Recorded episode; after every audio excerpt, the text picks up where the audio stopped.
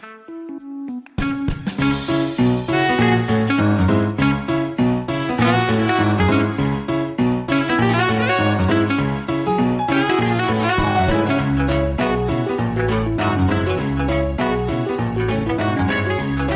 écoutez le 15. Le quoi? Le 15, proposé par Propos, un podcast de 15 minutes tous les 15 jours.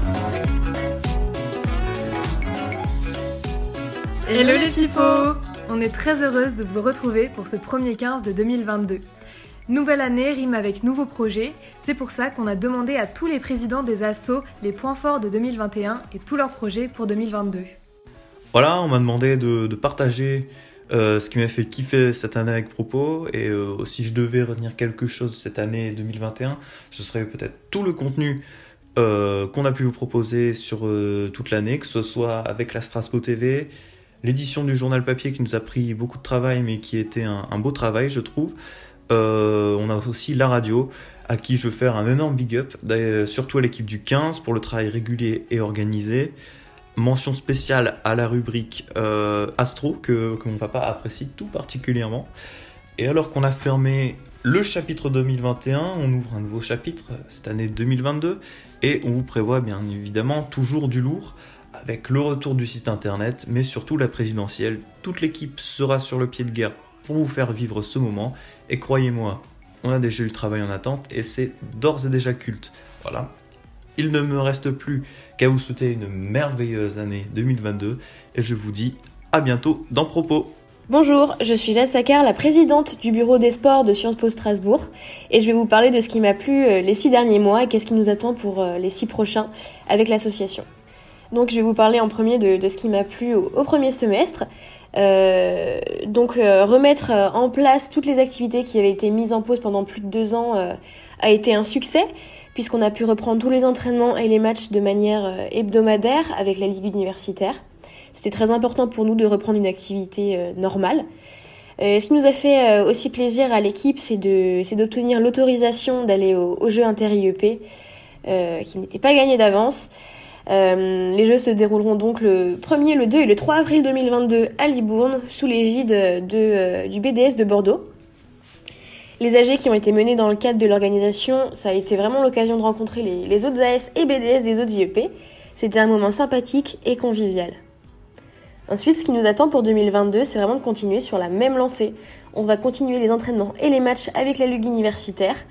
Euh, il va aussi y avoir le Tigre, qui est le championnat contre l'EM courant mars, mais surtout et surtout les Jeux inter-IEP, comme je l'ai dit, qui se dérouleront début avril. Et donc, on vous attend nombreuses et nombreux pour célébrer le sport au mois d'avril. Alors, euh, c'est Gabriel, président de Nopo. Euh, donc, un des meilleurs souvenirs que j'ai eu cette année euh, dans le cadre de l'assaut, c'était probablement qu'on a organisé Colanta l'île des héros. À vrai dire, tout s'annonçait mal. Notre date avait été décalée à plusieurs reprises. L'organisation de l'IEP n'était pas vraiment d'accord avec la tenue de cet événement, donc on avait changé le nom et le principe pour leur faire plaisir. Et le jour même, on a eu plusieurs personnes qui n'ont pas pu venir et des problèmes d'approvisionnement. Ce qui fait que tout s'annonçait mal et que le jour même, on avait presque pas envie d'organiser un événement qui s'annonçait déjà comme raté. Euh, alors qu'on s'installe dans le parc et qu'il commence à pleuvoir légèrement, on s'attend au désastre. Mais au final, tout s'est bien passé, l'événement était super marrant. Les premières années se sont éclatées et c'était un super événement d'un. Comme quoi, euh, il ne faut jamais désespérer. Euh, pour un événement qu'on espère pouvoir faire, c'est bien sûr la route des vins, qui est l'événement emblématique de, notre euh, association. Je vais pas vous mentir que l'état de la situation sanitaire actuelle et les coûts importants ne nous arrangent pas la vie, mais on va tout faire pour vous proposer une route bien marrante et mémorable pour cette année 2022 qui commence. Merci beaucoup. Salut, moi c'est Léonore, je suis présidente de l'Alter Bureau. Euh, du coup, moi, mon meilleur souvenir en 2021, c'était l'intégration. C'était trop bien, on a rencontré plein de monde, on a fait plein d'activités, franchement j'ai adoré. Et euh, en 2022, j'ai surtout hâte euh, de voir tous les projets qu'on prépare parfois depuis septembre bah, aboutir et j'espère qu'ils vous plairont. Donc voilà, restez connectés. Vous vous en êtes rendu compte, tous les présidents ne se sont pas exprimés. Pas de panique, le reste arrive dans le prochain 15. Vous l'avez entendu, 2022 s'annonce riche en nouveautés. Dans le 15 aussi, de nouvelles rubriques apparaissent. Lola va vous faire un point actu des derniers jours. Bonjour à tous et à toutes et bienvenue dans ce bulletin d'actualité du 15 par propos. Nous sommes le lundi 24 janvier et à la une de l'actualité en ce moment. Les 500 000 nouveaux cas de Covid par jour ne sont plus une surprise pour chacun. Alors que l'hécatombe des cas positifs se poursuit, le gouvernement a pris le choix de ne plus restreindre, mais d'alléger, voire de suspendre les mesures sanitaires. Le calendrier a été annoncé ce jeudi 19 janvier par Jean Castex. Le pass vaccinal est adopté et sera en vigueur à partir de ce lundi. Pour les 7% des non-vaccinés, il sera possible de faire une première dose avant le 15 février, qui se transformera automatiquement en passe vaccinal, à condition d'une deuxième dose dans le mois qui suit et d'un test négatif pour avoir accès aux bars, cafés et autres structures nécessitant le pass sanitaire à l'heure actuelle. Nous nous retrouverons ensuite le 2 février pour la fin du masque à l'extérieur et la fin des jauges dans les stades et les concerts, puis le 16 pour à nouveau consommer debout et danser jusqu'au bout de la nuit en boîte. Covid toujours, le ministre de l'Éducation nationale fait polémique. En effet, Mediapart a révélé il y a peu que le protocole sanitaire publié la veille de la rentrée dans le Parisien l'avait été depuis Ibiza. Info qui fait trembler quand dans les écoles plus de 19 000 classes sont fermées pour cas de Covid, avec des enseignants pas ou très mal remplacés. Face à ces fermetures, Jean-Michel Blanquer a annoncé que le protocole sanitaire dans les écoles pourrait être allégé après les vacances de février. Comme depuis deux semaines, un mouvement de grève est prévu le jeudi 27 janvier que les étudiants sont appelés à rejoindre. Un zoom sur la présidentielle désormais. Alors que Jean-Luc Mélenchon commence sa campagne fort, vous l'avez sûrement vu passer à Strasbourg lors de son meeting au Palais des Congrès, Emmanuel Macron laisse toujours planer le doute sur sa candidature, qu'il n'a toujours pas officiellement annoncée. Arnaud Montebourg, quant à lui, a renoncé à la remontada et les 1% de vote qu'elle promettait. À gauche, les tentatives de rassemblement se poursuivent. La primaire populaire compte désormais plus de 300 000 électeurs qui, entre le 27 et le 30 janvier, désigneront leurs candidats de gauche entre les candidatures déjà existantes et celles retenues par la primaire, dont notamment Christiane Taubira. Reste à savoir si la gauche se rassemblera définitivement derrière ce vote ou s'il y aura, comme prévu, plus de 8 candidats à gauche lors de l'élection. Dans les derniers sondages, Emmanuel Macron et Valérie Pécresse grimpent, et Marine Le Pen et Éric Zemmour baissent à petit feu. Le second tour prévoit désormais un affrontement entre la candidate LR, connue pour ses positions conservatrices, et le candidat LREM, prêt à entamer un second mandat.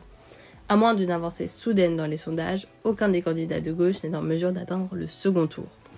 Le Parlement européen, quant à lui, a désigné sa nouvelle présidente le 18 janvier, à la suite du décès de David Sassoli le 11 janvier dernier. C'est Roberta Metlosa qui a été élue avec plus de 450 voix sur 616 exprimées. Roberta Metlosa, c'est une femme politique maltaise connue pour son côté conservateur et nationaliste. Alors qu'elle est la troisième femme à occuper ce poste depuis sa création, après Simone Veil et Nicole Fontaine, cette dernière est principalement connue pour son opposition à l'avortement, cette opposition est largement discutée au sein de l'hémicycle et, des États membres qui voient le droit à l'avortement comme un droit fondamental. Une note plus positive, pour finir.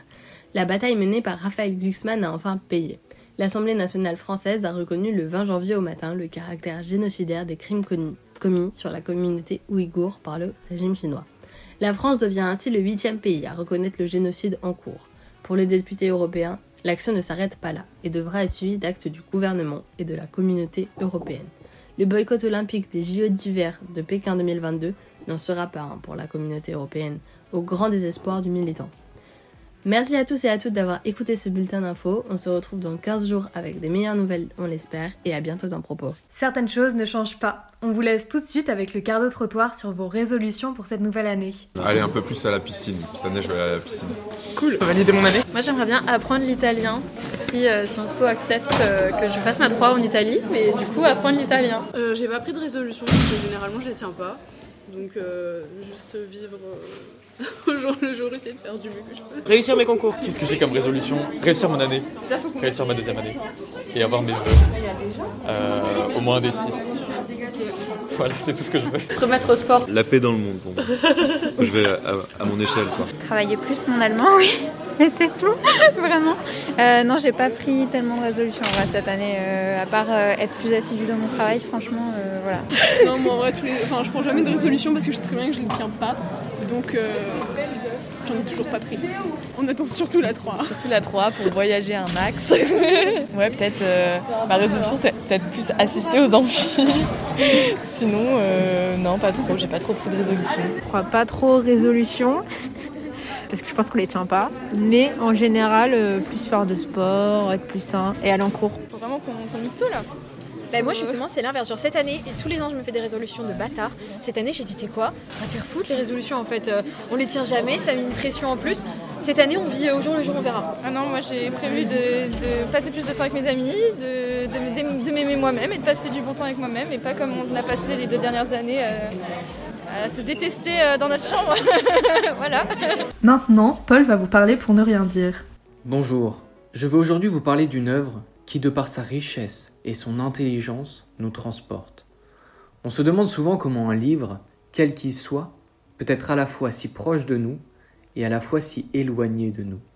Il l'est, en effet, mais pas dans le sens où nous pouvons l'imaginer. Le livre est rempli de pages, certes, mais par-dessus tout, le livre est vecteur. Vecteur de temps, vecteur de pensée, vecteur de toutes sortes d'émotions qui nous traversent, qui nous consument, qui nous font vivre. En bref, le livre nous fait sentir que nous existons. Le livre dont je souhaiterais vous parler aujourd'hui est un bon livre. Notez s'il vous plaît que je n'affirme pas être un philosophe ou bien même un génie qui peut, selon son propre instinct, selon ses propres critères, affirmer qu'une chose est bonne ou qu'elle ne l'est pas. Un livre peut être bon, évidemment, mais il me semble que c'est à l'auteur, au lecteur, puis à l'homme, par-dessus tout, de juger de la qualité du livre. Chaque homme a ses propres sensibilités, ses propres thèmes qui lui sont chers. Une œuvre est universelle, et si elle arrive à toucher l'humanité, elle sera universellement bonne. Cet ouvrage donc est celui d'un homme qui, vous comme moi, n'est qu'un humain. Sa persistance dans l'écriture et son talent inné peuvent faire de lui un surhomme. Mais que serait le monde si une division entre homme et surhomme existait? De quelle dystopie devrions-nous vivre si des classes, basées sur la réussite et sur l'intelligence, existaient. Non. La puissance de l'homme est intérieure, nous le savons tous, et vous l'aurez sans doute compris, l'auteur du roman dont je souhaite vous parler est puissant. Cependant, et j'aimerais insister sur ce point avant d'aller plus loin, bien que l'auteur soit humain et puissant, il est une âme avant tout. L'âme est personnelle, elle est propre à l'homme. Sans cette âme, pas de vie, et sans vie, pas de livre. La facilité du monde est outrageante, certes, mais elle permet l'implication totale de toute personne, de toute âme. Nous sommes un, et le monde est unique. Vous savez, il m'est arrivé de croire que j'étais unique, que ma personne, minuscule quand on la replace dans l'immensité de notre monde, était plus importante que mon prochain. Unique, je l'étais en réalité bien peu mais laissez les considérations philosophiques pour les auteurs. Ces êtres qui, avec des mots, nous transmettent des notes, des idées et des émotions. Ce roman, évidemment, a un titre, une sorte d'étiquette, un label qui le prédéfinit, le prémâche et le consume. Le titre permet tout et ne permet rien. Il est le début et il est la fin.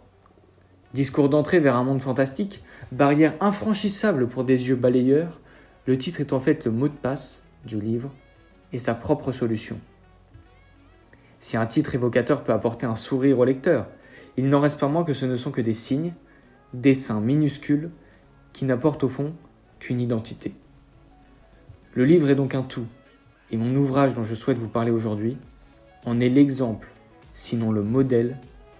Je veux évidemment vous parler Merci à toutes et à tous d'avoir écouté le 15 jusqu'au bout.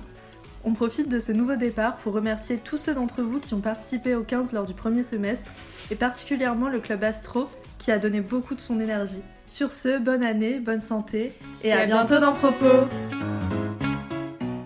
T'es encore là? Si tu aimes le 15, n'hésite pas à nous envoyer un message pour participer à sa conception.